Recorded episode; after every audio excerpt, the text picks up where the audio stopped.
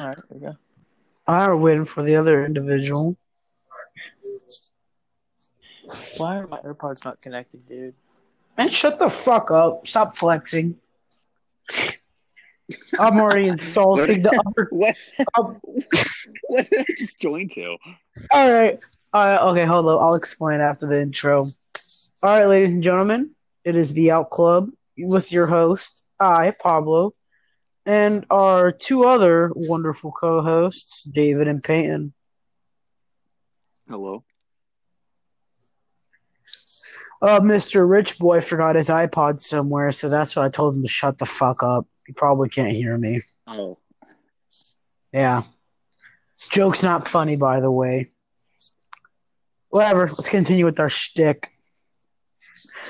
I got the house clean. It smells like bleach. That's pretty good. You ever clean your house with bleach? No, only my throat. Ah, it removes the red out of the carpet very well, actually. Oh, it looks like. Yeah, I bet.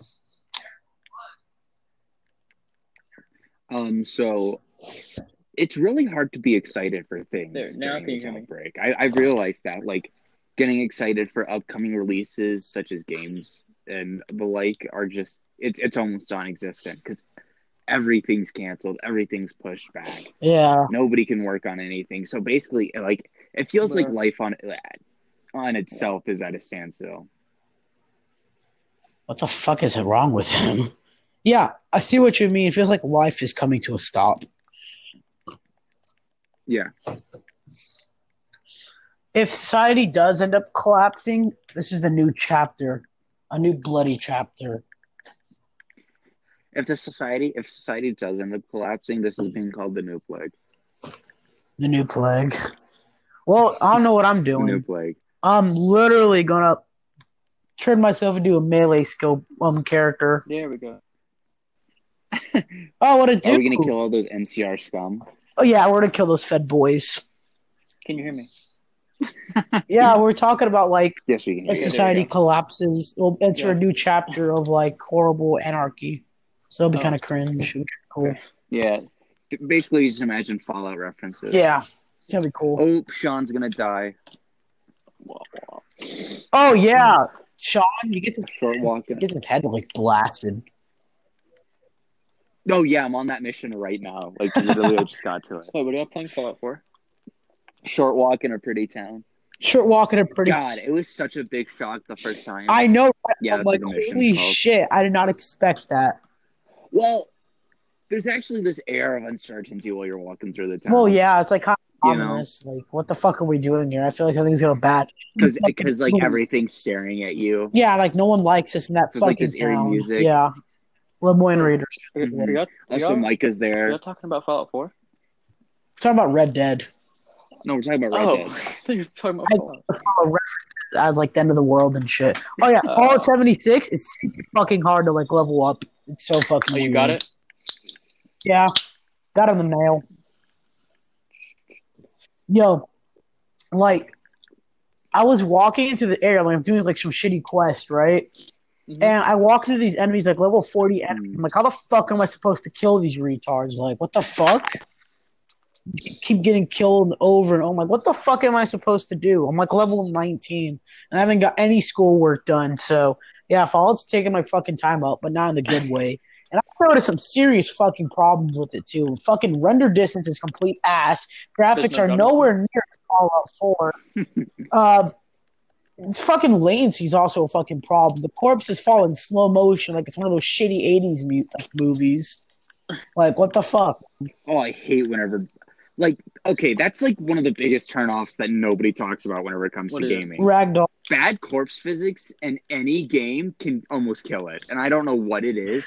It's just, whenever you're playing it and you shoot somebody and it just, they fall incorrectly, it just feels so inorganic. Yeah. It's like, what the fuck? It doesn't, I want to be first. It almost feels like that, like, you, like, just damage the enemy until, like, they enter this T-pose animation. And it just removes the satisfaction that you get from it's like non-immersive. Like, I play a Fallout game. If I block, like, imagine instead of double barrel, I want the Gorbit to fall. I want their body to fly back because I just fucking Street Sweeper them. You know what I'm saying? I want that. Yeah. Like Red Dead, you fucking blast them with a double barrel, your fucking leg goes flying off and they fucking trip. Or they fucking fly back. Yeah, like what if you shot someone with the shotgun in Red Dead and they just T-posed? Well, I mean, if that happened like randomly, it'd be pretty fucking funny. I'm not gonna lie. I lose my shit if I just shot someone with the double barrel and then you just hit the fat T-pose in the slow motion. It's like a certain dominance with like 30 holes in you. But yeah, like Fallout shooting Micah 20 times in the crotch whenever you catch him. But yeah, Fallout in Vegas and me, if you have the bloody mess perk, dude, that shit was like sadistic as fuck. Cause like you're just sitting there on the fucking sniper rifle, you get a critical shot, they blow up, like their organs fly out, like holy shit. Like it's fun to watch in a weird way. I'm definitely going to fucking prison after this. Yeah. All right. No, I don't think it's going to prison for liking violent video games. I'd say once you incite action. Yeah. Like saying, I want to do what this game tells me. You know what? Let me go to the put on. I think you're a normal human being, so that won't happen to you. You know, that only happens to those. Mr. for anime free. Is it alright if I switch the topic here? Like, but it's not like a topic of video games. Yeah, okay. Good. Well, I'm saying like okay, so like you know like some games have been like coming back recently. How like last summer like Minecraft came back and like we were all like having fun with it again and stuff like that. And I had like a games. I don't think Minecraft came back. It had a really big presence again on YouTube, and me and all my friends are getting back into it and started playing it again. Oh yeah, it experienced a reemergence in 2018. Or 2019. Oh shit! Really? Yeah, summer 2019. But I think when it's happening now, and like a lot of other people, like you know that I've been talking to, like they started playing this game. And I'm playing it right now. It's Call of Duty Zombies. I don't know if it's been for you guys yet, but go back and playing it. It's just, it's so fun. Oh, which one? Such a good experience. Just any. Right now, I'm playing Black Ops 1. I don't know if you can hear or not. If you can, I'll turn it down. What map? Maps. Kino, because I don't have any DLC on Black Ops 1. Kino, but Kino's a good map. Yeah, but Moon is difficult. Oh, crap. You gotta play Call of Dead. Yeah, I really want to. No, Call of Dead's difficult. Dude, you know what Tag der Toten is? It was Tag der Toten? Tag der Toten. It was the last DLC map in Black Ops 4. It was Call of the Dead, but with the Victus characters. Oh, no. It was with the Victus characters. I haven't played a single Black Ops 4 Zombies. I thought it was dumb. I don't know. No, I like Blood of the Dead a lot. I like the Mob of the Dead remake. I loved that. But it was very good. You know what's like a very good map in Black Ops 3? What? It's like Der Eisendrache. I think it's called. Yeah, Der Eisendrache is great. I love that. That's like my favorite. That's like the only DLC map I own, but it's like one of the favorites from what I've seen. Dude, I've seen the other map. Okay. I love Der Eisendrache. Black Ops 3 has the best zombies, in my opinion.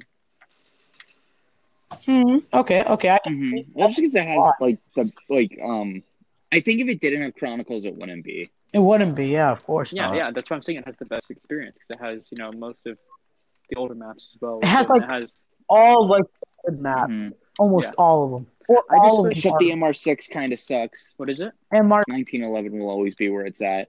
That silver ball 1911 that they have in the first that it literally can't be beat. Yeah, the noise you make when a reload. It's like a fucking duck. Dude, I'm using the 1911 right now in Zombies, and it's so classic. I love it. It's always Mustang and Sally, pretty good. Yes, dude. Right. Oh fuck! Oh shit! Yeah. Okay. We're about to get somewhat political. Like, it's about the fuck. I'm having a stroke. It's about abortion. Oh boy. Okay, I was on Twitter, right? Mm-hmm. And I saw this thing. Nah. People were being disgusted by this. The people popping on my timeline. Oh, wow. It was New Zealand and anytime on-demand abortions, up to birth. In Australia? No, in New Zealand. New Zealand. I'm sorry, I didn't hear it all that well. Damn. And if the baby survives the abortion, they don't have to give it medical help. Yeah, that's fucked up. I think that's borderline fucking evil, personally. Yeah. And illegal, and there's no, it doesn't have to be filed under illegal reasoning. You can just do it based off if they have a cleft lip, they have autism, Down syndrome, or based on the sex. Wait, you can abort your kid if you have Down syndrome? Yeah. You know that? In New Zealand. Well, no, it's you can do it in America as well. New Zealand as well, I'm pretty sure. Oh. Yeah. Oh, you can? I don't think you can, actually. I've never heard about that. No, because I remember my mom was telling me about because she works in the medical field. Depends on the state, probably. Yeah. It probably depends on the state, yeah. But, yeah, New Zealand, if the kid has a cleft lip, you know what that is, right? I forgot. It's like a little deformity on the lip. It's not that it's not a big deal. It's a pretty small deal, actually.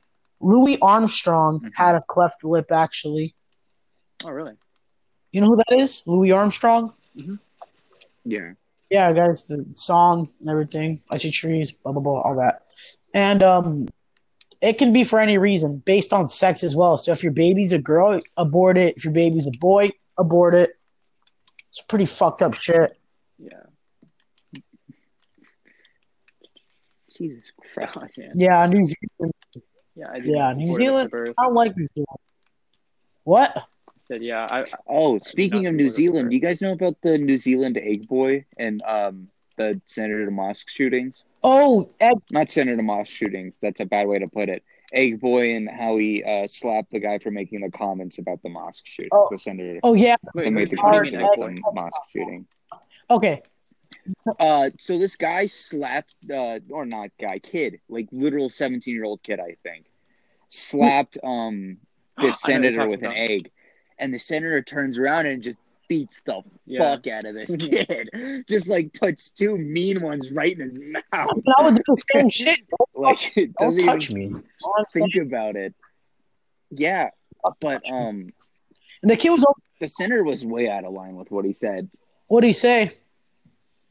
He was talking about the mosque shootings, and he was saying that the reason why the mosque shootings happened was because the Muslims were instilling fear in the New Zealand population. He was basically blaming the victims of the shooting for being victims of the shooting. That's like saying to school, hey, kids, stop learning and people won't shoot you, you know? I like, stop being your... Yeah, all right, all right. Yeah, I get very unfortunate. Like, don't immigrate here. You can't be here. Yeah. God, that's just so terrible to think about, dude. You know, it's like 50 people, too. Like, 50 innocent people. Just that guy's things were really fucking weird, but the kid had no right to do it regardless in that sense, still. I believe in freedom of speech.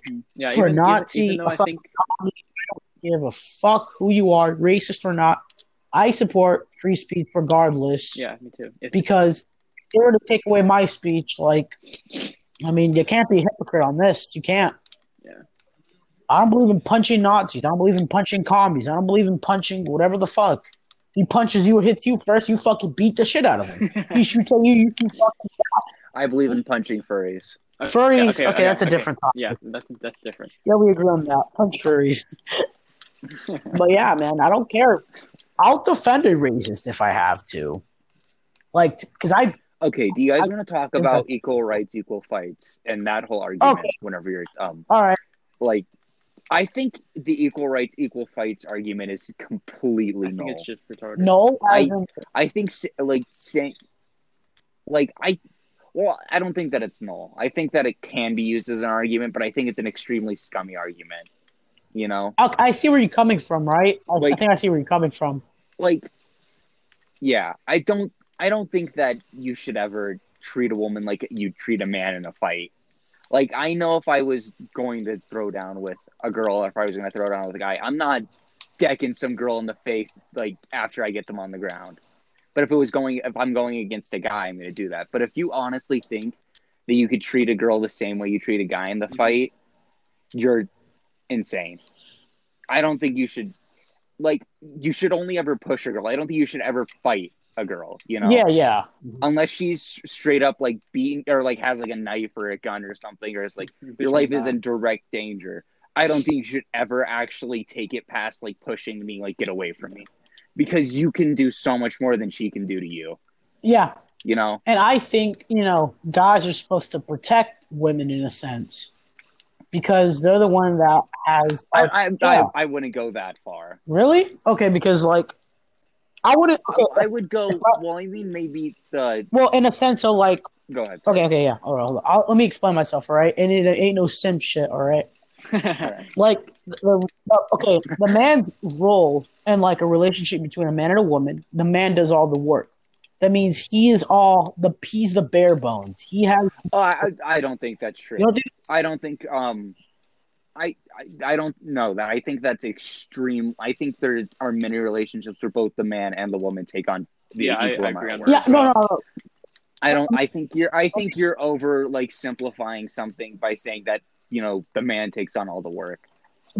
I think that was true, like maybe like in the nuclear family in like early 80s, but. It's definitely changed. You're allowed to be so much more than you used to be as a woman now. You can have a career. That's a good thing. You can supply for your family as well. Yeah, it's a good thing. And it's amazing. I never said that. I was just saying, like, in the role, like, where my family comes from, the man normally does, like, the work outside of the house and stuff. The women do a lot of the work, too, from, like, arranging like construction, seeing what's wrong with the house, the kids and everything, just in general managing the whole area of the house. But there's nothing wrong if a girl goes out and work. Like, I don't care.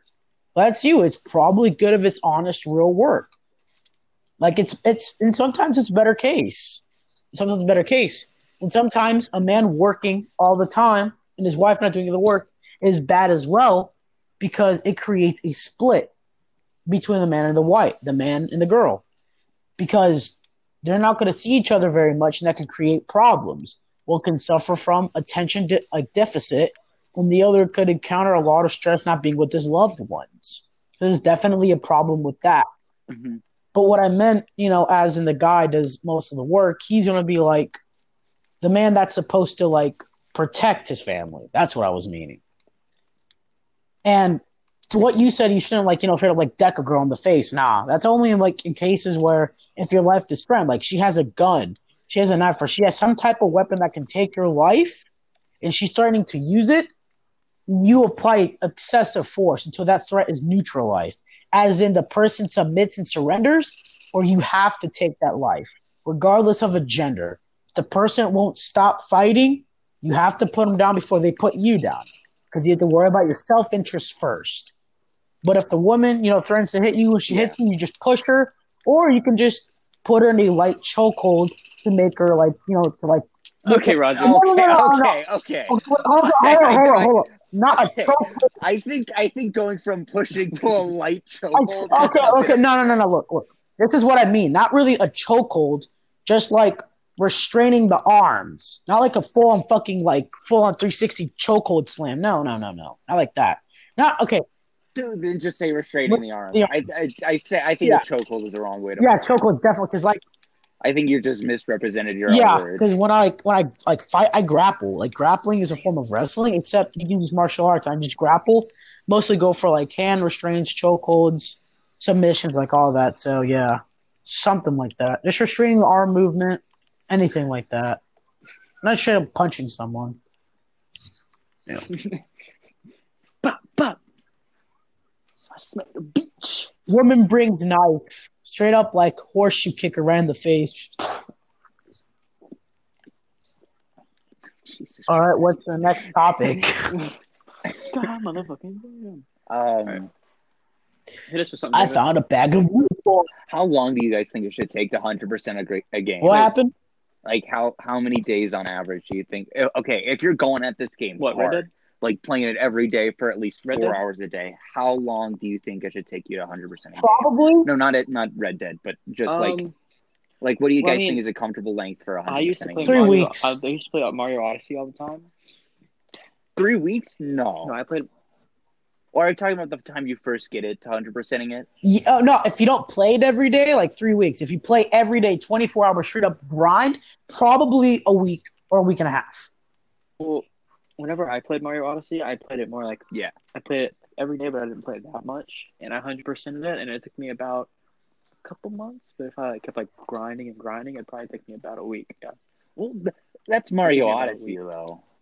That's a collectathon on 60 different planets. Imagine Destiny, but if Destiny was just a giant collectathon. Destiny is a giant collectathon. That's every fucking quest. Oh, fair. Yeah. Well, Destiny's more looting shoot than... Well, now it's becoming a fetch-a-thon. The looting shooting thing is fucking died already. Literally, they're not adding new loot in a sense. Like, it's... The Destiny team is fucking bumped. They're shitting their pants. Yeah, there's like a lot of people who would dislike... I'm not surprised. I mean, I've always been against Destiny. Just like Bungie? I've played Destiny 2. I've never played the original. I thought Destiny 2 was alright. I never really liked it that much. I always thought that they should have stuck to Halo. Yeah. I think Destiny's alright. Like, Destiny 1 was pretty good. Destiny 2, they're just fucking up. Yeah. I played a decent amount of it. I didn't like Destiny 1. I wasn't, like, super big into it. It was all right for me. I was hyped for it, though. I just didn't like it. I didn't like it when it first came out. I don't know. It just didn't feel weird. Right. But I got it after, like, Yeah, that's probably why. I got it when Taken King came out and everything. I'm like, oh, that's pretty fun. Oh, you got it when Taken King come out? Yeah, I didn't play that. Yeah. Like, the thing about Destiny is if you didn't get into it whenever Taken King started and you didn't start grinding, then you felt like out of this loop. Mm-hmm. Yeah, I didn't do like any of the raids except Crota though. Yeah, you can't get into trying to get into Destiny now is almost impossible. It's weird. The PvP stuff because it's like nobody else is the same level as you. You'll never find raid groups. Yeah. And the raid loot's not that good neither, in a sense. It's not like some stellar shit. Because, like, in Destiny 1, there's, like, Nightfall loot and, like, raid loot, like, specific raid loot. I think, like, there's a raid called Vault of Glass. It would have, like, a special hand cannon. I forgot what it's called. Yeah. It was, like, a Vex gun. But there was another version of it. It was called the Imago Loop. It was part of like a Nightfall light loop pool. It was like such a good hand cannon.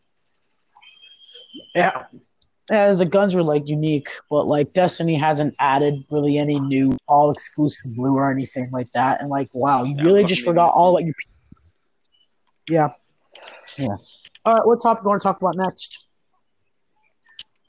I don't know. Oh, I actually don't know. Yeah, man, I had a topic on my mind, but I fucking lost it. Yeah, I think of it. Okay, have you played Red Dead 1, right, Roger? I played Undead. Hold up, I have a topic for you. It's pretty controversial, though. Yeah, let's hear it. All right. Do you think critiquing a race is the same as being racist, or do you think critiquing a race does count as being racist? It does. I think you're only racist if you don't admit self. I think the difference between racism and not being racist while making jokes is if you're self-aware or not. If you also critique your own race, you can't just critique every single other race. Yeah, because that's where the superiority complex comes in. Yeah, that's what I'm saying. That's what I mean. Because I don't think any race is superior to another. Yeah. You know? But at the same time, how I feel about it, I don't think you could really critique an entire like group of people, like millions of people, simply because of the color of their skin. Or where they come from, and if you're basing like your entire critique off of them just because of where they come from and the color of their skin, I would consider that pretty racist or discriminatory because you're basing an entire argument or critique of them based on the color of their skin or where they come from, even if they didn't do it or not.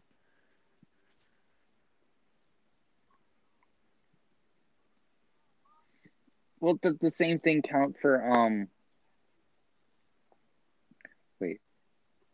Does the same thing count for whenever someone's making a joke about it? Yeah, I think if it's a joke, like if it's like a legitimate joke, then I think it's okay. But I think if you're making like a legitimate critique and like you mean it, with 1 second, I don't really know how to put it. Mm-hmm. Yeah, my bad for that. Internet started lagging. Yo, can you hear me? No, wait, can you hear me? The internet started lagging, yeah.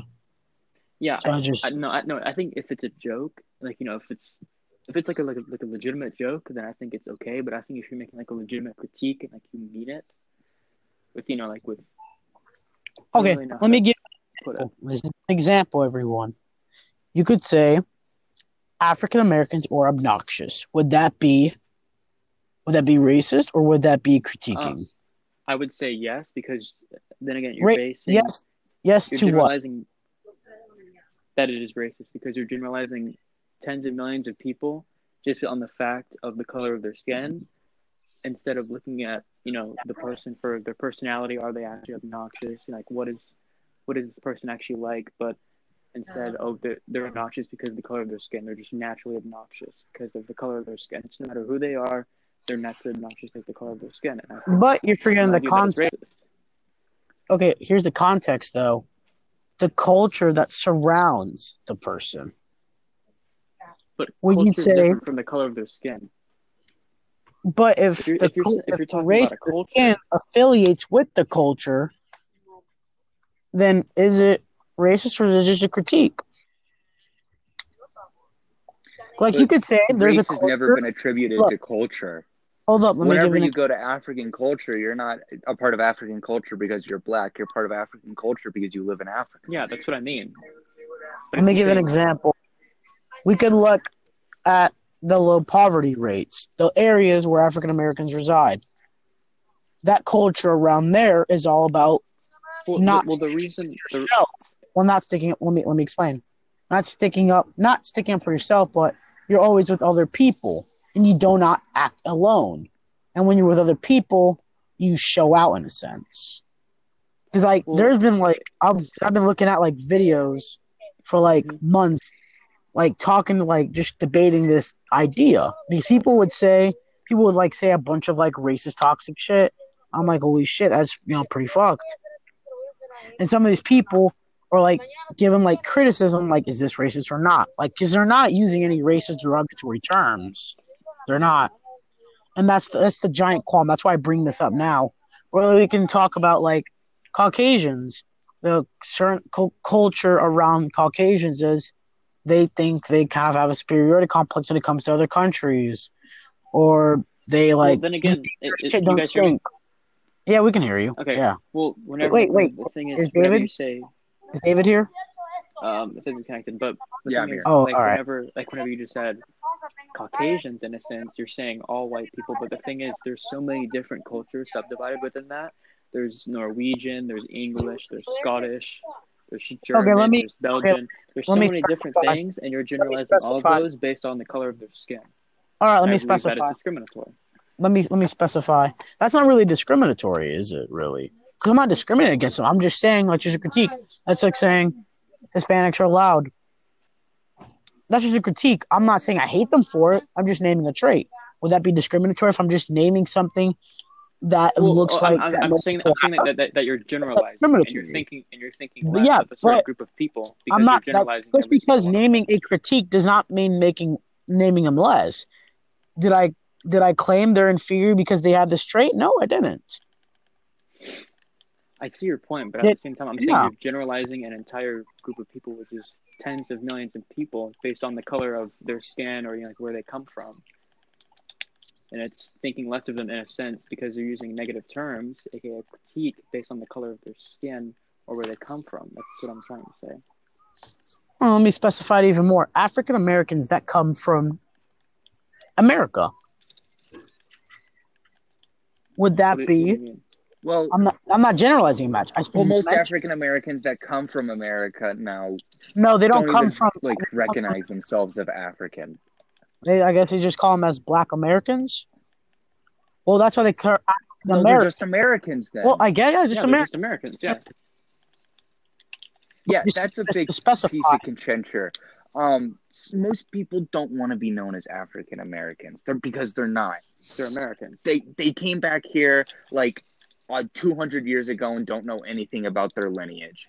They're just Americans now. They're like you and me. I would actually disagree with that. And that's what I'll actually disagree with that. Because I've seen... Well, why would you disagree with that? You could consider this anecdotal evidence. This is still an example. Like, you know, like computers on virtual machines to run scenarios? This is... We're running a scenario. So all this conversating is just scenario talk. So this isn't actually representative point of view. It's just for the viewers.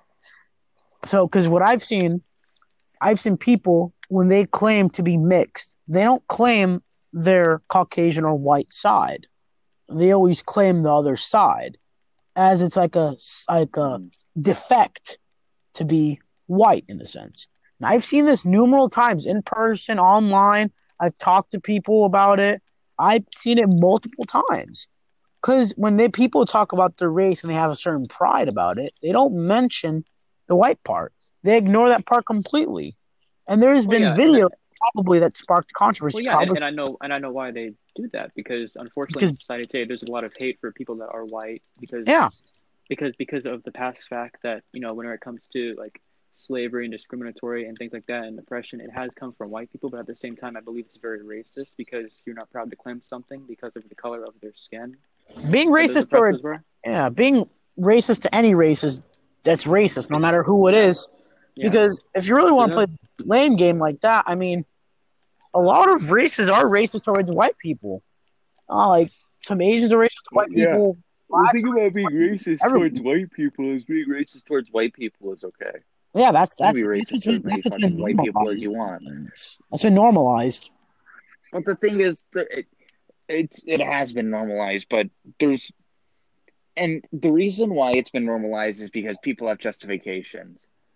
But are the justifications, you know, do they just? Well, no, I think you should be racist towards those people that have been done wrong to you, but not an innocent person. You shouldn't be discriminatory to them just because of the color of their skin. I don't think you should be racist towards anybody. I don't think you should be racist at all. Yeah, I don't think you should be racist at all. No matter whether it's justified or not, you should never be discriminatory of somebody because of the color of their skin. An innocent person. Mm-hmm. Yeah. I don't think it's acceptable at all. But would critiquing be counted as racism? Because just because... Well, then again, it depends on the context. Inferior. Well, how can you critique a whole race? Yeah, exactly. That's what I mean. It's just... You could probably critique them in a specific region. Like, okay, let me give you an example. But that's the thing. You should critique regions, not, the race. But if you're going to critique a region... People. If you're going to critique a region, you have to look at what makes the region. What race makes up the region? If you have to look factual, at it. But let's think about this. For an example, all right. If you were actually to put, sorry. Yeah, you go ahead, David. You go ahead. Okay, to actually put this into effect and to try to change something and to try to change, like people based on the race. Let's think about what you'd have to do and what people have done in the past. One of the big things that instantly comes to mind is Jim Crow laws. Jim Crow laws. Yeah. Black codes. Yeah. Mm-hmm.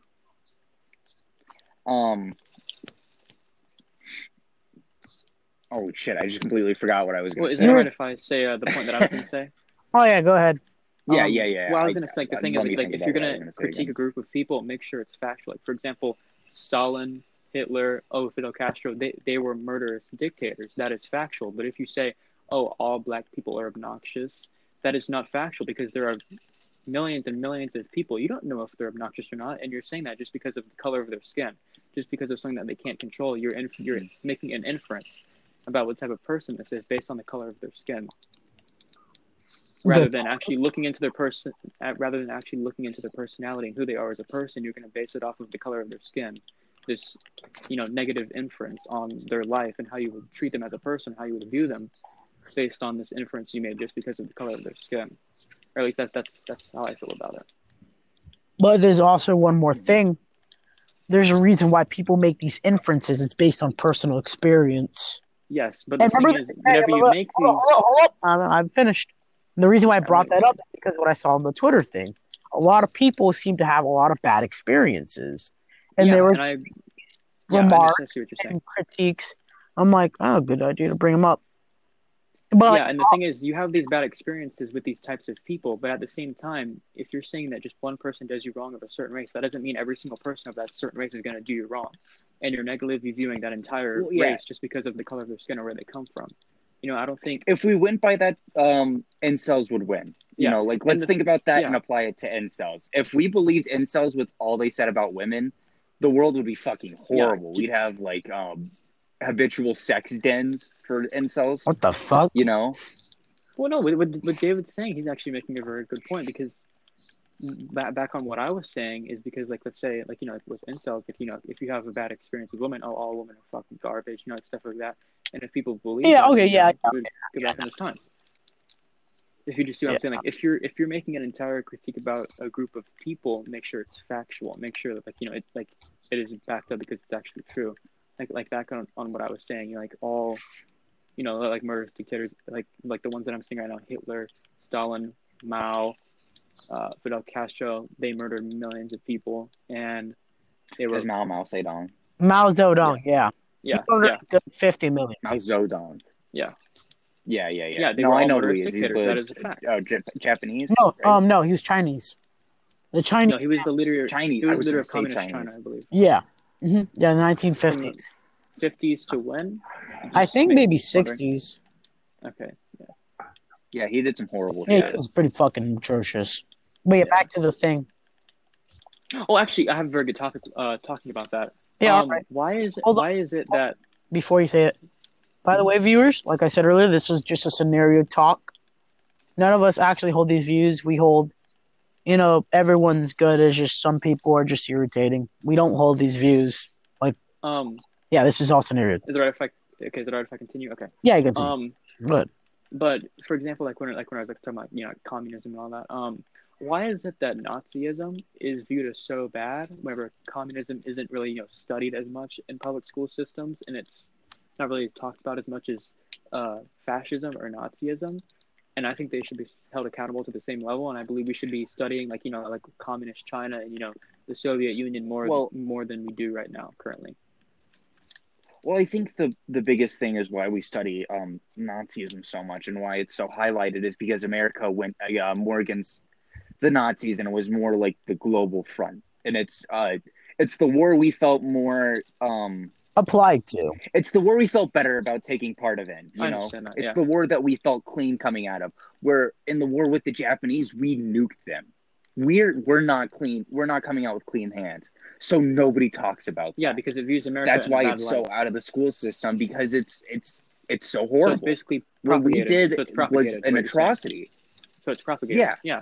Exactly. So it's basically propaganda for the youth of America. Because is what you're saying.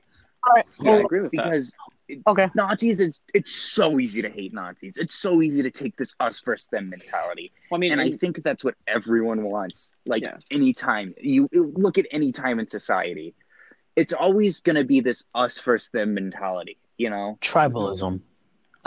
And I think I've talked about this. Before. Oh, and actually speaking.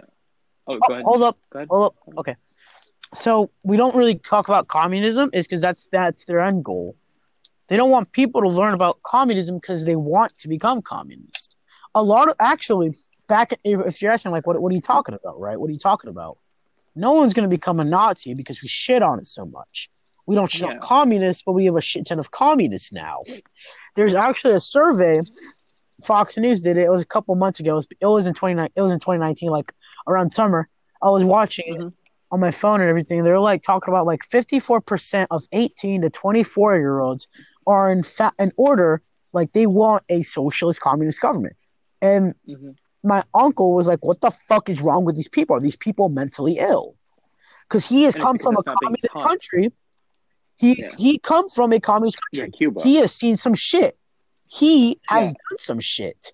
He has. Wait, you're saying he's from Cuba, right? Yes. Communist Cuba. Yes, he has done some shit for. Is it okay for viewers, like, give us a time reference for when he lived in Cuba. 1960s to the 90s. Okay, is it okay if I give a little? Wow. Is it okay? He's been there. He's been there. But Pablo, is it okay if I continue on something real quick about communism? But yeah, it's not really. I think I think a lot of people confuse communism with totalitarianism because communism can work, but only in very, very small numbers. Like if it's like a tribe of like probably 15 or 20 people, then it could work because there's really no need for a currency because, you know, one person have this role and one person have that role.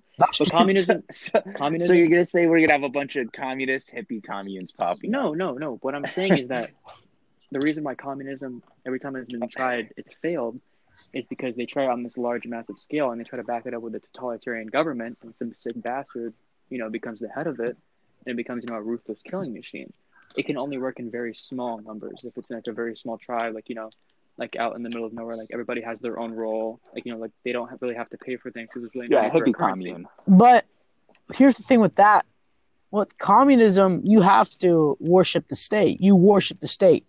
There's no religion allowed. Well, not if you live in a tribe. Well, not, and if you're living in a tribe, you're going to believe in a god because you believe in some deity, of course. Because well, if we, okay. Well, I think that'd be more personal at that point. Like, I feel like if you were living in a tribe, then everyone would know everyone and be like, that's the moral standing of communism. You will never be forgotten in the world. That is the moral, you know, obligation. No, communism. Like, everybody has a place. No, because here's the thing. You leave individuality. You mean nothing. You only worship the state. The state means something. No, that is totalitarianism. In Karl Marx's words, you are never forgotten in the world. Everybody should have, you know, their own form of housing, their own form of, you know, healthcare and stuff like that. And that's what you can get in tribalism. Well, I wouldn't say really healthcare, but, you know, like everybody has their own roles in those certain tribes. Like somebody, like, you know, can like build, like, you know, let's think of like a tribal setting. Like, you know, I would think that's how capitalism works. I mean, there's because in capitalism, it's private ownership and it's of monetary transactions between things. Yeah, I know. Currency. That's where you have a role. You won't be forgotten because your company or your little organization has. Well, no, in pure capitalism, you become expendable with the use of cutting costs. And that's like one of the biggest things against capitalism. Well, the thing is, how expendable people can become. The good thing is America is a capitalist country. That's a good thing. Look at it like this, right? Pure capitalism will work very well in tight-knit communities, like you said, communism. Yeah, exactly. Yeah, mass migration. That's how it destroys capitalism. Yeah, that's why thankfully, America isn't a capitalist country. Thankfully, because it would have been destroyed a long time ago. America is a capitalist and socialist society. It's a very mixed economy. If we didn't have any forms of socialism in America, we wouldn't have public universities. We would not have a police department. We would not have public libraries. We wouldn't have a military. We wouldn't have many of those public. We would have a military. Well, it would be a private militia organized by the people. No, that's the federal government's job is to make sure no invaders come in. That's the role. Funded by the people. It is funded by the people. The government will make money somewhere else because I was talking to us about someone like it was like a couple months ago. He was talking about dissolve the federal government to so low because they believe in like pure state rights. And the government shouldn't be like all this and that providing programs. All they should do is make money and protect people, but they shouldn't fund programs. The state should fund programs. I was like talking to them about it. I'm like, oh, that's kind of weird actually. No, I think I could probably find it, but like my Twitter account got banned. I was reported to a K-pop stands. That's how I would target them. But yeah, actually, if you guys would like to talk about certain political things, like you know, like what, like you know, like I quote unquote, like actually, I could take like a role in this scenario thing. Oh yeah, you okay with that? Yeah, we'll do machine type beat. So what's the scenario? Okay, well, what's your example? I would say let's say I'm a social democrat. I believe in the things of the Scandinavian countries. Okay, I believe in a universal basic income, you know, like Medicare for all system. Let's talk about Medicare for all. Okay, yeah. I'm going to disagree with that one, pal. I don't like that.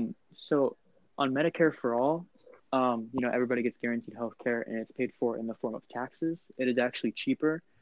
Like if we had it in America, it would be cheaper for most Americans because the average American spends about $12,000 a year on healthcare costs, I believe, somewhere between $8,000 and $12,000. Whereas, if you paid for it through taxes, if you made around $29,000 a year, it would be $1,240. You'd only have to pay in taxes. And if you were a middle class American, it'd be somewhere around $3,000 in taxes, and it would save you a lot more money. Because, for example, most families have kids, and things like that, which cost tens of thousands of dollars. Yeah, kids are pretty expensive. So much debt, yeah. And, you know, they would have to pay for drugs like insulin, which is charged so high in this country. Because I don't agree with that, yeah. System. Like, what is wrong? What has caused this rise of, like, the price? Because they can do it. They can do it. Pharma's weird. I don't like the... Oh, are we talking about big pharmacy? No, he's just talking about Medicare and, like Medicare. And the thing is, it was... Oh. Medicare. And... people are saying, well, and another thing is, if you pass Medicare for all, well, I mean, okay, are you in favor of small business, Pablo? I like small businesses. Yeah, the thing is, if you because you know you're in favor of like business and like capitalism, like private ownership of these businesses, individuality, corporatism. Yes, if you pass Medicare for all, it would save so much money and it'd be so much beneficial for small businesses because they wouldn't have to pay millions of dollars in healthcare benefits, dental care, eye care, things like that. And it would be so much cheaper for these smaller businesses that they could invest in themselves and help them grow as a whole. And throughout the world, these Medicare for All systems have been shown to be so beneficial for so many people because it saves so much money. And we spend twice as much per capita as most other countries in the world on our own healthcare. Well, because our healthcare is run by a bunch of greedy bastards. If we would remove that's my point. The greedy, like, because here's the thing: I don't like my government being taken care of by the government. I don't like a lot of government control, regardless if it's going to benefit me or not. Because in some countries they would have Medicare for all, but here's the problem: the doctors are not the best. Medicine is not the best, even though it's cheap. It's not the best.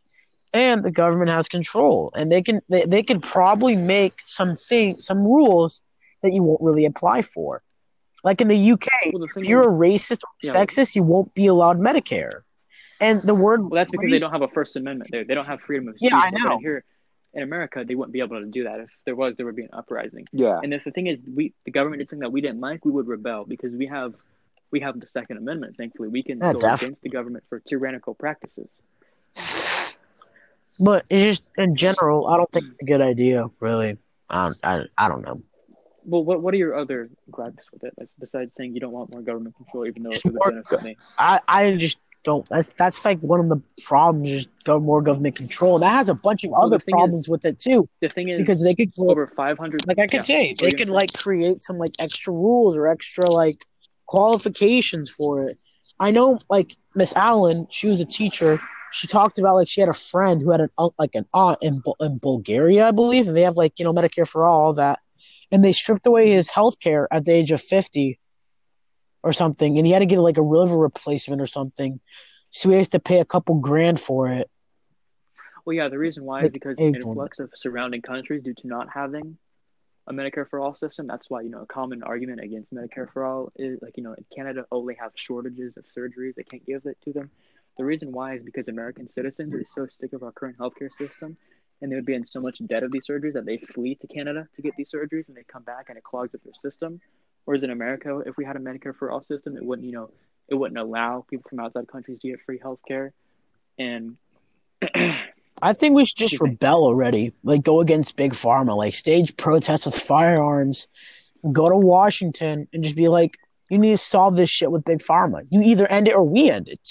And by that, we end you. But that's government control. But I thought you said you didn't like more government control. No. Because it's government control breaking up capitalist private ownership. But here's the thing.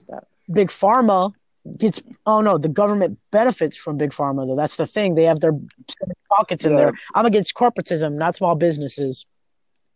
Oh, okay. I see. Yeah, I don't like government getting so much fucking money. Well, also, Big Pharma is probably the most disgusting market that is in America right now. Look at this, right? So basically, hold on, let me finish. I don't like certain companies that leave the United States to go to different countries like China or Vietnam and abuse the slave labor. They abuse children. Nike has shoes being made from little boy and little girl's hands. I don't like that. My mom buys me apparel. I don't ask her to buy it, but she buys it sometimes, and I'll wear it, because she spent money on it. But for me personally, I probably wouldn't buy it because I don't like the fact that people are suffering making these products that we enjoy. We're getting the fruits from their labor. They didn't ask me to put in that position, and we're forced into it because the greedy corporate interests. That's what I don't like about corporatism. And Is it okay if I chime in here? It has to do with corporatism. I think transnational companies. I don't really like those names. So you were saying you don't like it whenever like the government has their corporates. Yeah, I don't like. So basically, we were saying like our politicians are like bought out by some like, politicians are. Yeah, some of them. I don't like that shit. Nah, bro. Well, I don't like that. What about this policy that I proposed? It's. And of course, you know, Andrew Yang, this is one of his policies. It's called democracy dollars. Okay, I'm going to hear it. Let's hear it out. It is $100 for every engaged voter, which is around 120 million, I believe. That would cost around 23 billion. And you could just do that by slashing military funding because we spend 800 billion a year. And there's some that is left over that we don't really need. We could use that to fund this. And it could be used sort of on an EBT card, and it can only be spent on political donations, or like towards like political campaigns. And that would flush out corporate interest money 8 to 1. Okay, so instead of corporations donating, we give people the money to donate themselves. Yes. All right. Okay. I kind of see that. I kind of like that.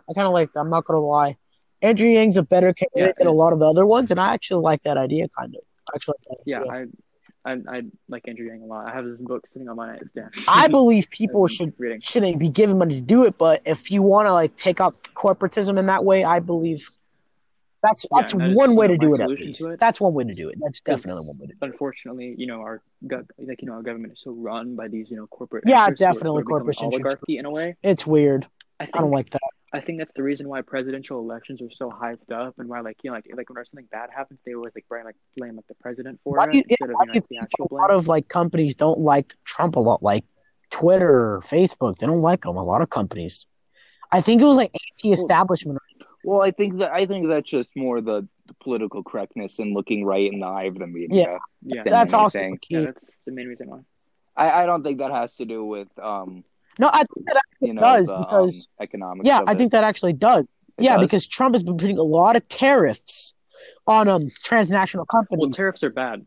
I think he should put tariffs on them because the companies are going transnational.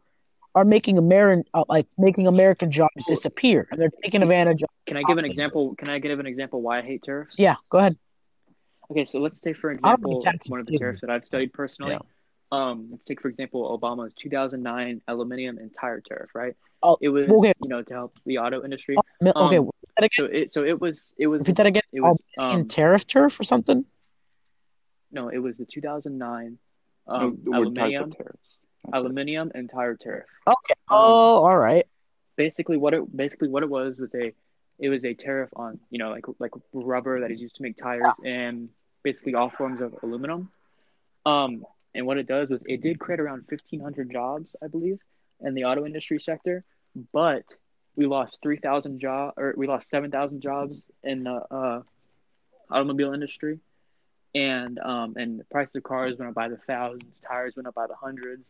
Because this tariff was put in on China, and in response to this, China put in a tariff on chicken, and we lost $1 billion overall, and we lost thousands of jobs in the process. So whenever you look at the history of tariffs, they have a very negative effect, and free trade is the way to go. Although unfortunately, we can't really do things about like these children in sweatshops without having like changing the Chinese government, which is very not likely to happen. Not going to happen. I think. Yeah. We should just stick to doing more tariffs and become self-sufficient. And what I mean by that, I think we should start, implying on growing our own food in a sense. Because if a lot of food. Hey guys, can I be honest? Yeah, what's up? Yeah. I have no fucking clue what a tariff is. A tariff is okay. I'm sitting here limp dick in hand, David, no idea what you guys are talking about. Okay, so basically a tariff taxes. Yeah, it's a tax on imported goods. Yeah. And it from the research that I've done on it, it loses jobs overall and it raises the prices of most things. Okay, causing least consumer and finish. Yeah, okay, let me give it you wanna know what I want to talk about before this ends? What? Yeah. Let's talk about oil because that's something super big. Oil the right now. Insane price that oil is now. Let me give this example because you've done more research into tariffs. It would be let's say the average tax import is let's say we get milk from China, right? Every 10-gallon is a $1 tax. But the milk company went over. We want them back. So we increased the tariff to $20. So for them to ship the milk back to us, they'll have to pay up more dough. Is that how tariff works? Yes, but at the same time, tariffs sound very good in theory, but the problem is it causes trade wars. Like I was saying, China implemented that chicken tax, which made us lose $1 billion overall, which is very unfortunate. It can create massive trade wars. For example, another example is James Monroe. He like you said, self-sufficient. Yeah. He closed off all, trade with all countries. He tried to become self-sufficient, and we lost hundreds of thousands of jobs, food shortages. It was terrible overall for the entire country, and thankfully he repealed them. Of course, we have trade now with other countries around the world. But it'd be kind of fucked if we didn't. Yeah. No. I mean, we can have trade, but none from China though. China's all types of stuff. Yeah, but the big problem with that is that we're so in debt, we're so indebted to them, and if we stopped doing that, it would cause a possible war because so many of our consumer items are from China. Like, for example, your Xbox is most likely made in China. Your phone was made in China. I don't think it was made in China. Your watch was made in China. Your clothes are made in China. Probably some of it. Oh, some of your car parts are made in China. Go into your kitchen, or go into any room in your house and look at the bottom of things and see how many of them says made in China. Yeah, I so many honestly bet you could go to any room in your house and find more than 15 items that say made in China. I wouldn't be mad if we had a war with China personally. I wouldn't be mad actually. So you're a warmonger. I wouldn't be mad, but I would be neglectful for the future. So I don't want to live through a world where would not want a war. I wouldn't be mad. I mean, China deserves a lot of shit for all the technology. So what you're saying? They've been transporting viruses from fucking airports and shit. Been paying scientists to fucking steal tech. Fucking infiltrated our fucking systems. I mean, I know the Chinese government is terrible, but the thing is, if you try to have a war with them, that results in the death of hundreds of millions of innocent people. I don't think it results in the deaths of hundreds of millions of people. Fucking wipe them off the face. It would. Well, maybe if they fucking start. It's cost first effect, not cost first effect. It's cost versus price, or you have to look at Does the cost outweigh? Okay, I know what you're saying. Does the cost outweigh the means? Yeah, does the means outweigh that? Well, if I chime in here real quick, the thing is, if you take out the Chinese government, you basically take out the entire world economy. You take out the American economy, you take out the Scandinavian economies, you take out the Japanese economy. There'll be a power. You take out so many economies because they're so dependent on the Chinese. Because there'll be a power vacuum. There'll be a very big power vacuum. Yeah, they are. And if that's gone, what is the world economy going to do? Because so many of these nations are indebted to them. What are we going to do? That's the problem as well. And that's why I'm scared of China. And that's why I'm saying we can't have a war with them right now. We have to take things and work slowly. It's very unfortunate, but it's what we must have to do. It's what we must do. But if all the countries are indebted to China, if we have a war with them, won't the debt be gone? Because China won't exist anymore. The government won't really exist. I know, no, but what I'm saying, even if that debt was erased, so many of our products are made in China, and there's not enough, factories and places in America for things to be made in other countries because we're so dependent on that, and there would be massive food shortages, massive car shortages, massive. There'll be a shortage for a while because we're not having everything. We're not having a lot of things produced. So I think we should start taking. That's my point. Well, also, I don't think we'd come out of a war with China completely unscathed. I think maybe we will. We're looking at this we're just beating the shit out of China. There's an extremely good possibility that China. No, there isn't. Well, no, they have almost as strong military. If Russia joins them, no. Yeah, because they are very good allies. We're not on very good terms with the Russians. They are on very good terms with the Chinese, and the Chinese are very good allies with North Korea. And here's the thing: the U.S. could defend. Yeah. The U.S. could defend itself from every country on Earth. Actually, they could. It's because the way it's positioned geographically. I don't think that gets into it whenever countries start combining. No, that powers. Is because we make up NATO. We make up NATO's supply. 75% of their supply comes from the U.S. Geographically and pollution, population-wise, America is in. You cannot invade America. You cannot invade. It is impossible. We have the South and we have the North. The South is literally a giant fucking army waiting to be unleashed. The amount of firearms the South has is it's fucking nuts. We have already Yes, but at the same time, with all those countermeasures, our country does not stand a chance against thousands. Nuke is still a nuke. Oh, hold on. Our country doesn't stand a chance against thousands of ballistic and nuclear missiles from China, North Korea. China only has 29 nukes. North Korea only has like 9. But still, all of our ships could not stop that. Hold up. That's like 200 nukes. They don't focus on nuke production. They only focus on ICBMs. Any other country really doesn't have. They don't have any other ICBMs. A nuke is enough to level an entire country. Yeah, I know.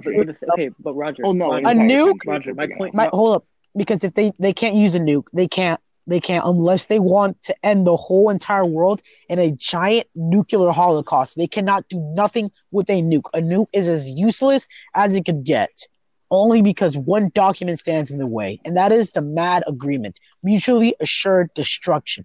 Country starts firing nukes, the whole world ends, because it would be unfair if one country is the victor as they completely eradicate that society and burn everyone on the fucking pavement. That's why. So no one can use nukes, because if that was the case, we already done it. You think the Middle East would fucking last if that was the fucking MAD agreement? You're shitting your fucking pants, dude. Because if we wanted the Middle East gone, we would have fucking eradicated. I'm being serious, by the way. Like, we could literally make them extinct. We will commit a giant ethnic cleansing if we wanted to. Do you think we should? No, we fucking shouldn't. No. We're fucking hard. No. I want a fucking nuclear holocaust. Doesn't sound fun. Yeah, dude, if they have a nuclear holocaust, then who's going to maintain the hub? Exactly. Who's going to fill the hijab section? Like, come on now. We all have needs here. Exactly, but I'm just saying, like, I don't advocate for a nuclear holocaust of any group of people. I'm just saying, if there was no MAD agreement, then that would probably be the case. I mean, they were talking about using nuclear weapons during the Vietnam War or some shit. Or that's what one of the that's what. Well, it's just because Nixon. Oh yeah, Nixon's now. Yeah. Nixon was trying to prove something. He was like, Watergate's happening, but I'm just gonna Vietnam. No, actually, War. David. Why don't you bring up a political topic that you "quote unquote" agree with and see what we think about it, or fully present it first, and then. Well, I've never been. You know this. I've never been the best with politics. Well, still, more just, expressing just like, my like, opinion like bring about up them. Some, like bring up something that you believe in. Bring up something I believe in. Let me think. Like, is it like drugs, like guns, prison? Yeah, oh, like I believe that we should do like what is it? The someplace has it where you can do any drug you want. Yeah, Portugal. That's what they say. That's how I stand on drugs. I think all drugs should be decriminalized, and we should offer rehab centers instead because it's been shown to work on massive scales in countries like Portugal, where in 2001 they had a massive heroin crisis and cocaine crisis, and they decriminalized all drugs. They didn't legalize them. They decriminalized them, and instead of being thrown in the can for it, where it could whenever you come out you could be don't drug you right again, you could overdose and die on the street. They offered rehab centers, they offered supervised injection sites and overdose rate. The overdose rate in Portugal dropped from 28% to 14%, and overall drug use declined on massive scales. So, because we have a huge drug problem in this country, if we decriminalize most, if not all, drugs, and we use supervised injection sites, it would be so much better.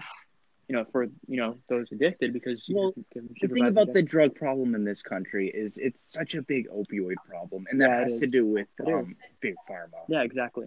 Because big pharma, as soon as you break an arm or as soon as you break a leg, they put you on painkillers, and painkillers get you hooked onto opioids, and you get off painkillers and they don't care. They don't care like what happened or who you are. You get cast out, and you could be addicted to these painkillers. You could have been on these painkillers for 3 years to help you with back pain, and they don't care. You gave enough money, and you're expendable now. Well, not expendable. That shows that they actually cared about you in the first place. What? Or, they never have. There's another solution. Death squads. Works for the Philippines. Just saying. What do you mean? The Filipino hire death squads to execute drug offenders, and it's actually worked very well. Well, yeah. I mean, if I'm going to get shot for, smoking a little bit of the ganj, I'm not going to do it. Like, I think that's a pretty big deterrent.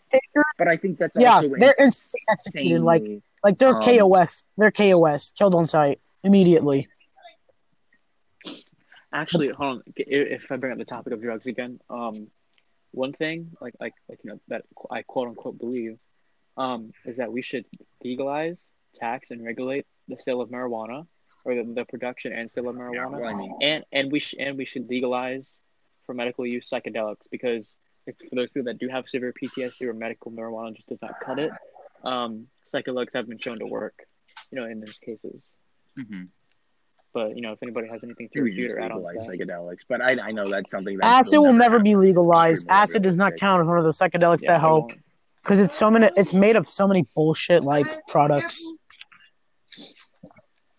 Well, yeah. Acid is just what's underneath your sink. You know, I could probably go underneath my kitchen sink and find every single thing that you take in a tab. Yeah, but ever since like drug usage has like a negative connotation, I just think like, man, it's pretty shit. Because like, if I look at like drug addicts, I'm like, wow, they're pretty shit. I don't refer to like marijuana or anything like that. No, I'm just talking about, like, you know, fucking coke users, heroin users, meth heads, fucking crackheads. Like, wow, you're actual degenerate scum. No, I think you don't become a person or you become a drunkie. I think that's the differentiation between becoming like someone who uses drugs and becoming. Once you become a junkie, I lose respect. Yeah. And do you guys know what an actual junkie is? Seen a junkie. I've seen a couple. Brayden? No, I mean like the actual like definition of what a junkie is. I think it's more a person like well, did you want to explain it, David? Okay, assumption. Explain it? I think is it a person? A junkie is like someone who will do anything to get the high. They live just for I've seen a couple of those. Yeah. And once your life becomes only your priority is just to like high. Consume that substance and like experience that. That's what a junkie is. Mm-hmm. Yeah, I've seen a couple of those. But like, if you do the drugs, like I don't think like you're horrible. I'm just saying like. Shouldn't got on that substance to begin with, but I hope you can get yourself out. I just disagree with that. But, yeah, definitely. But like when it comes to marijuana, the negative connotations people say about it, it's actually, you know, basically harmless if your brain is developing over the age of 25. It really does anything to you. That's not true. That's not true. It isn't by no means. It's not harmless. Well, I said it isn't. It doesn't have the harmful effect system. Everything's harmful. No, I know, that's what I mean, bro. I said it's essentially not as harmful as other drugs. Yeah, there's psychosis, mental age. That becomes a problem as well because it's like it has an effect on brain cells. I think. Well, smoking thing does. I mean, if you were to inhale, you know, Philadelphia's ass farts every single day, or if you were to inhale marijuana every day, you know, it still would. I'm talking about like if you were like a modern, like inhaling, if you did it from like time to time, like if you did it probably on like New Year's or like something like big.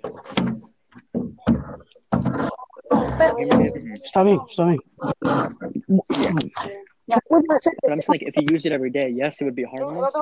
But you know, if you used it like occasionally, it wouldn't be like as bad as like this hardcore drugs. Yeah, it wouldn't be harmful. Yeah, that's what I meant. Like if you use that moderation, like occasionally. Whenever it becomes your life, it becomes harmful. Yeah, that's what I mean. That's what I think. It's so ridiculous whenever people say you can't become addicted to it, because you can become addicted to it. You can become addicted to goddamn anything. You become addicted to washing your hands. You can become addicted to beating your schneed. You can become addicted to everything.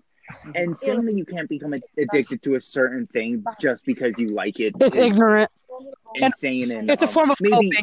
Maybe you don't get addicted to it. It's a form of coping. You don't get addicted to it. Yeah, good for you, but some people do. People are ignorant because what gets you addicted is you're so used to that dopamine feeling of the rush of the high. You constantly do it. Like you can get addicted to eating a certain food because it brings out endorphins. Like people are addicted to eating chocolate because chocololate brings endorphins. And you keep eating and eat it because they want to experience that. They want to experience that rush. That's how literally addiction works.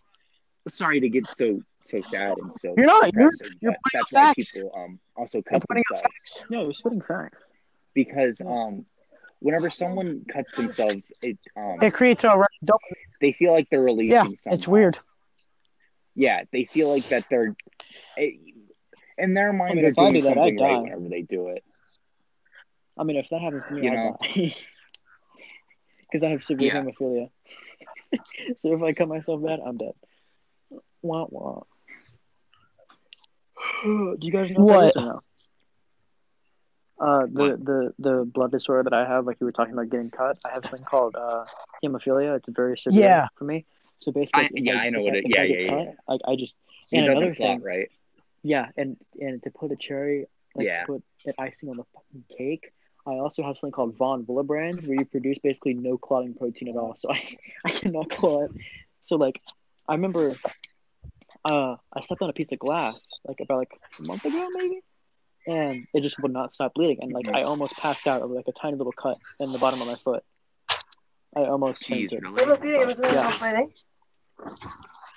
It's crazy. Well, but imagine if I got imagine if I got in a car crash and I had internal bleeding, I would die. I would have zero chance of survival, and that is very. It is unless they can make a type of substance that could create artificial blood clots. Yeah, that's what I'm saying. That's why I would have to wear a wristband all the time once I get older. That would tell people that I'm a hemophiliac in case anything happened. Yeah. So, yeah. Oh, another thing about the hemophilia. It's only dangerous to men because, women produce more blood. And, it's more, natural to them because, every month they go through that cycle. Yeah. So it's not dangerous to them. But, with men, it's just very dangerous. For me, it's, life or death if I get caught pretty bad. If I'm, when I get older, if I'm, making dinner and I, slice my, hand open, I gotta do something quick. And if not, at that point, if you're really about to die, I think you'd cauterize it if you're in your kitchen. Yeah. And I know that would fucking suck, and I know it would hurt so bad. But I think if you're about to die, I think that's a call I'd make. If I have my hands cut open, I'm about to bleed to death. I'm about to slam that bitch on the stove so hard. No sirve, no sirve. Close that wound real quick, or maybe just put a cigarette on it or something. Oh man. Another topic. You boys want to talk about vinyl records? Or we can talk. I'm actually looking at mine. Because I'm actually looking at my records right now. Do you guys have any vinyl records? We're pretty far into this episode. We've been going for probably an hour and 10 minutes. We'll stop at hour 15 maybe. We stopped at it says we've been going for 47. No, we had that restart. We started at 11. Yeah, I think Oh wow. Yeah, we'll stop an hour because it'll be an hour and 30 minutes. Sorry if I'm everything. I just took down a giant air conditioner. It's still in trash. I'm going to play a lot. That's good.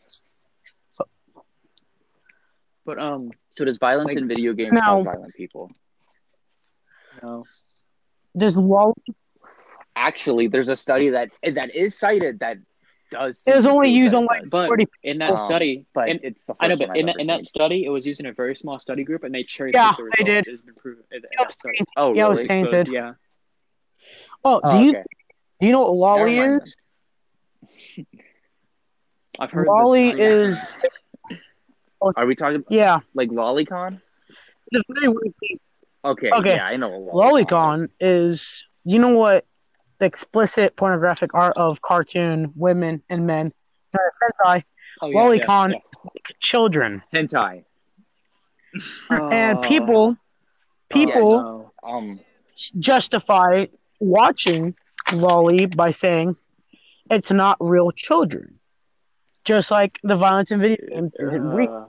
They often one of the biggest justifications for Loli porn I've ever heard is she's actually some 300-year-old vampire in a 6-year-old body. It's shut up, you fucking cretin. I know. By the way, none of us actually support Lolicon. We think it's a fucking just disgusting thing, so we're talking about it. No. I will not stand by Lolicon. It's almost as bad as real CP. Because if you look at it like this, right? I guess, it is. Wait, what did you say, Rosie P? You could do so much more horrendous shit. Well, I guess not, because you're not actually hurt. What CP is... Yeah, child explicit, porn. Yeah. Oh. That's what it is. Yeah. Some people will be like, no, bro, it's not real. But, here's the thing. imagine you're trying to produce seminal fluids that create life, aka you're jerking off and you're coming to it. You're coming to sexual actions performed on a child being drawn out. Like, how fucking weird is that? Yeah. That is fucking wrong. Because, like, there's a difference between the violence and, you know, sexual tendencies. There's a difference between that. Because sexual tendencies tend to happen more frequently. Because you're not going to go out, like, after playing Halo, like, after teabagging, like, beat the shit out of someone with a fucking gun, but they're not going to do that in real life. No, you're fucking, of course not. No. But, like, if you watch explicit adult content, and if you have, like, a loved one or a person that is down to do that explicit content, you most likely will hit them up for it in that sense. Mm-hmm. It's just... How do you guys feel about... How do you feel about 4? Wait. Are you attributing violent video games to kinky people? What are you talking about? What are you trying to... I'm saying, like, when people use the, you know, argument point, video game violence is just in the game, lolly is just fucking cartoon. I'm saying you won't really get violent tendency when playing a video game, but you'll have a certain desire after being exposed to that content, and if you favor it. Well, that's how I would think. You become horny.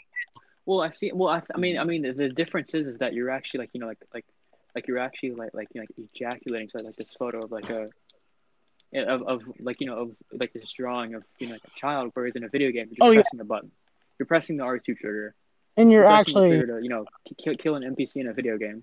Whereas in like Lolly, like you're putting. I really don't like talking about this, so like I'm trying my best to like not. Yeah, it's fucking topics. It's important to talk about it, but like talking about it personally is just like because. God. Yeah. Well, yeah. I think it would make any person sick. Like the podcast, if you believe Lolicon should be destroyed. All right, there we go, boys. The first there it is, boys. Okay, Jason, calm down, guys. We're at 3 a.m. and we're gonna revive the Chuck Norris. All right.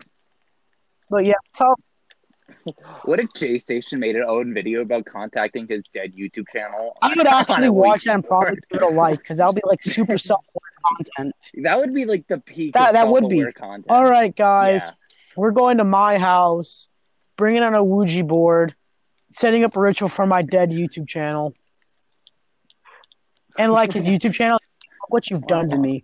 I was supposed to be a work of art, history for you to catalog your adventures in your life, but no, I've turned into some shitty clickbait child-run channel with pathetic bullshit known as content. You sicken me, you repulsive fuck. Don't ever upload content to this fucking thing again. Are you addressing J Station? Yeah, I'm talking about that. Channel. Are you guys excited for any new Bethesda? Oh, Fallout 76. Wait, what is it? They're releasing more like updates soon, so I'm happy for that. I haven't accessed.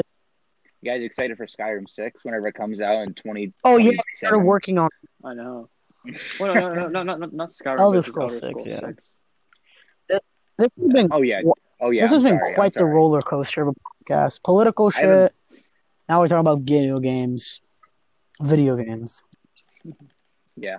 I always get that mixed up whenever I talk about the Elder Scrolls. I always say Skyrim because it was like it is the biggest one. Like, it's a fact because they've done so many remakes of it.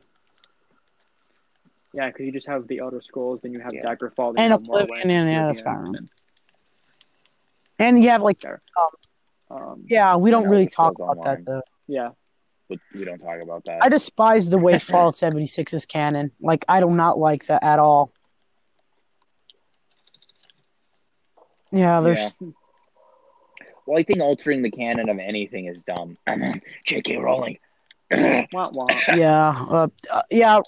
lore is so. J.K. Rowling's a clown, though. I'm not even gonna lie. Because like people like study the lore and like it's really interesting, but then you want to make some shitty cash grab or make some shitty progress, and like how to make that product, you have to fucking ruin the lore or make some modification that it wouldn't most likely happen if it was to naturally occur. It was, wow, look at you, greedy fucking bastard. You want to know what that happens in all the fucking time? Like every single year, at least. Yeah. Once. Like, horror movies. Horror movies are doomed to die to retconning. Like, oh, dude, any old past famous thing. I was on... Oh, shit. What? I was on a 13-gun streak in Call of Duty. Retconning lore and, like, horror movies. Like, horror movies... Yeah. Horror movies are, like... Like, if you watch any old horror movies, at least every single movie is a retcon at some point. Like, Nightmare on Elm Street is retconned so many times. Friday the 13th has a couple. Like, just times they've changed the lore, like, our previously established things. Oh, yeah. Like, let me think of one. Let's use an example. Let's say Jason Voorhees. How many times Jason has died? Like, Jason has died, like, 16 times. In part 6, he comes back as a zombie after getting shocked by lightning, you know, and he's drowned in that one. And then he comes back in Jason Takes Manhattan. And in Jason Takes Manhattan, he gets melted. And then he comes back as, I think, is it Goes to Hell next? I don't know. I've never really seen the movies. I've only seen, like, the first three. You've seen the first three? Well, even the first three. Yeah. Well, because I don't think... Well, I think the second one's good. Yeah, the second one's my favorite. I think the third one has the best theme song. Oh, yeah. Third one has some of the most gratuitous kills, though. I love the kills in the third one. Well, in the first one, you know, Jason wasn't even the killer. It was his mom. Yeah, Pamela. Yeah. And then we don't even see Jason in that movie. I mean, if I'm being honest. Wait, what is it? No, you do see Jason in that movie. You see him right at the end. No. Well, yeah, he's the kid, but I mean, like, you don't see him like as an adult stuff. Like, you don't see him like going around like in the hockey mask killing people. Yeah. And in the second movie, he doesn't even really get. The you don't even see him in the hockey mask. Yeah. Until the third movie. He gets the hockey mask from the fat kid in the third movie. Yeah. Because he's wearing the little sack upper. It's like a little like potato sack. Yeah. With the eye hole in it, and then. And then the girl takes off his the potato sack and looks like a fucking retard. He's super ugly. Holy shit! He had like a week-long crack binge. Let's talk about Discord. Actually, I want to talk about it. Yeah, what about it? You know, like some of like the furry servers and everything. Mm-hmm. Like, okay. Yeah. You mean the entirety of Discord, like even the staff of Discord? Oh, I've heard some things about that. Wait, you heard some things about that? Wait, what if you just download Discord and they send you emails, you can see it. Like they're like, what? Like it's bad. They'll like defend furry servers. Yeah, like furry servers. God. Oh no, yeah, I know some of them are. Like, let me see if I can pull up an email from them. And just read it, just so I can give you guys an example. Dude, this fucking podcast, man. God. I pity. I don't know why you stick around. I think it's just funny to watch us. I think they pity us. Here, I feel so bad for you. I'm going to give you this view because you deserve some type of reward for the amount of effort you put in, no matter how much pathetic your content is. Also, Discord is like extremely, Like, they try to be super funny whenever they text everyone. Like, here's one of the email examples. Choo-choo, your application is aboard the Discord Deluxe Express and headed straight for the Hype facility where we're constantly yelling at each other about how excited we are. And let me tell you, we're super excited to have you applied for our Hype squad. I'm currently yelling at the guy next to me that you've applied, and he's all like, shut up. We won't let him get us down. You can see I'm not going to continue because it goes on for too long and stays its welcome like a Key and Peele joke. That's kind of cringe. And there's also like this Wumpus character. Like, who the fuck is Wumpus and why is he on my screen? Yeah. Wumpus doesn't have any friends.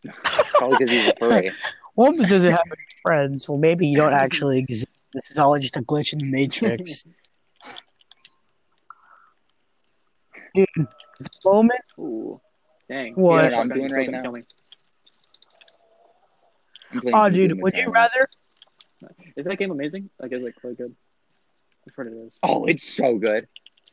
Oh, actually, about another game, Resident Evil 3. I started posting on your Snapchat story. Like, you pre-ordered it. Okay, I'm gonna hold go up. Off about I'll see a fucking 3. That game was so disappointing. I loved Resident Evil 2 remake. The Resident Evil 3 remake. Mm-hmm. Wait, you loved the second one, but you didn't like the third one? Yeah, I love the... Well, have you ever played the second Resident Evil remake? I mean, no, I haven't, but I've seen gameplay. Okay. It looks pretty cool. Yeah. Literally, the second one is so good that the third game feels like an expansion pack for the second game. Oh, that's really? How poor the third game feels. Yeah. It's a... Okay, yeah, first time through it, and I like, stretched this game as much as I could. Like, I was going back and finding other secrets, you know? Resident Evil 2 or 3? 3. I was thoroughly exploring the game. You take a fat guess for how long it took me to beat it. 3 hours. 10 hours. No, 5 hours. How long? 5 hours. Really? That's a shallow. It took me 5 hours to beat it. First time I played Resident Evil 2, took me, I think, like 15 hours. Jeez. And Resident Evil 2 has 2 campaigns to play from. You can play from Claire and Leon. Yeah. Well, this is what I always thought that would make Resident Evil 3 way better. And I know it wasn't in the first game, but I think they could change it. It's considering they wanted to change so many other things and literally take out every single puzzle out of the game. No joke, every single puzzle. There is one puzzle, and the one puzzle you have is combining 2 things. You go through a thing and then just change some words on a console, and that's the puzzle. That's some dog shit. Like, it can barely even be called a puzzle. The game is just like action set piece after action set piece. It's and the main title character from Resident Evil 3, the biggest one, Nemesis, probably the only thing you ever heard of from the game. You know Nemesis, demo, right? The game. Yeah. Nemesis is a scripted sequence. That's all he is. Really? He never comes out on his own to stalk you. He has one actual chase sequence, and you want to know how much it takes to kill him? Huh? 1 frag grenade. How much? And he's down. Seriously? If you throw 1 frag grenade at him, the boss is down, and you get a supply crate. That's pitiful. Yeah, it's horrible. You can throw 1 frag grenade and get away from him. And he only appears in his human state twice to chase you. Twice or once. And, like, once threatening. Because, like, the other time you can just run past him.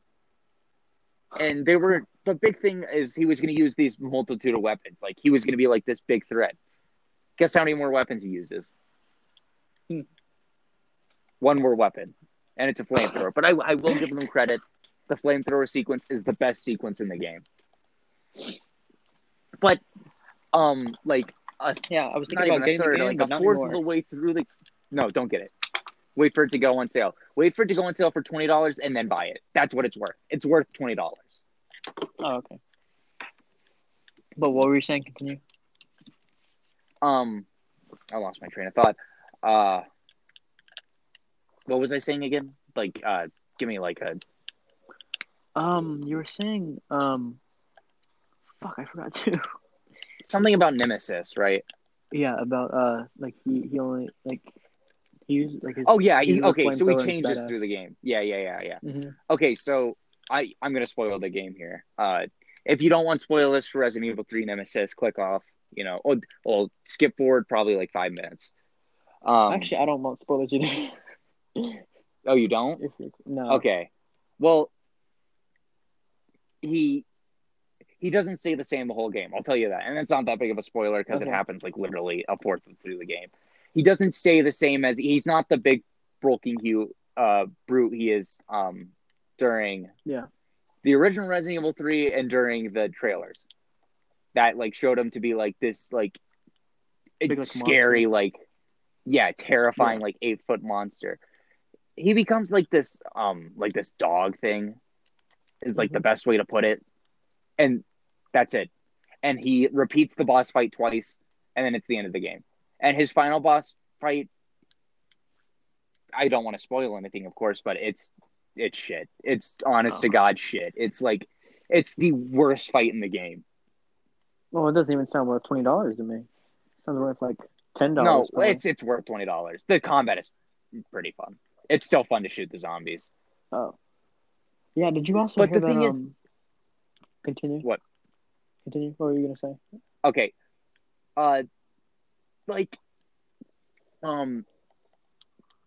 Some people say the game has replayability value because there's so many difficulties, but it's the same game on different difficulties. Like how often can you play the same 4-hour game on different difficulties?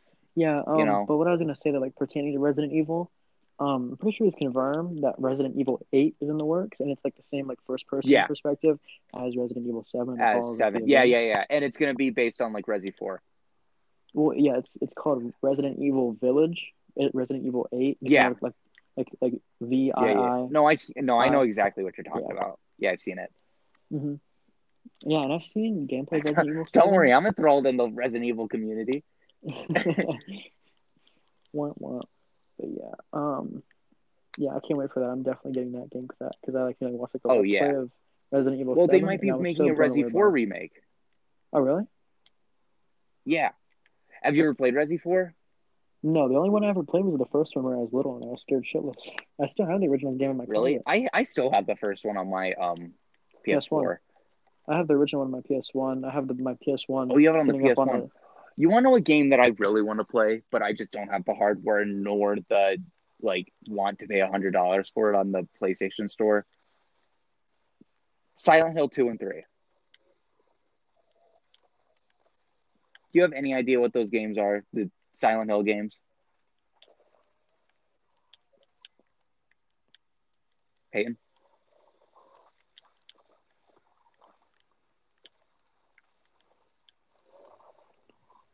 Oh, yeah. I think it might be time to wrap it up. Yeah. That was a good convo. Too. Certainly talked about a lot of things, very controversial things. Kino, everyone. I wouldn't say that. I mean, the whole, scenario case when it comes to race, generalization, it was pretty... in today's standards, pretty controversial. But in the sense we were mature enough to discuss it civilly and everything. And, we just talked about it in general. We didn't throw out any racial slurs or anything. Mm-hmm. So I think it was actually a pretty good conversation, a pretty mature, decent conversation. And, we all have different political views, but, we kind of agree on some of the same things in general. But, yeah, time to wrap it up, folks. If you like this, podcast thing, actually, should I make a podcast Twitter account, like a social media account where people can send in fan mail submissions if we get big enough for that? Should probably start an Instagram account, actually. Yeah, sure. Yeah, all right. Great. Yeah, we're going to start up a social media account, and if you want to stick with, Out Club, see all our new updates and stuff, you can just go ahead and follow that. I'll provide a link when we actually upload all that. But hopefully this has been another episode of the Out Club. My name is Pablo. And Payne is probably busy right now. So, yeah. All right, everyone.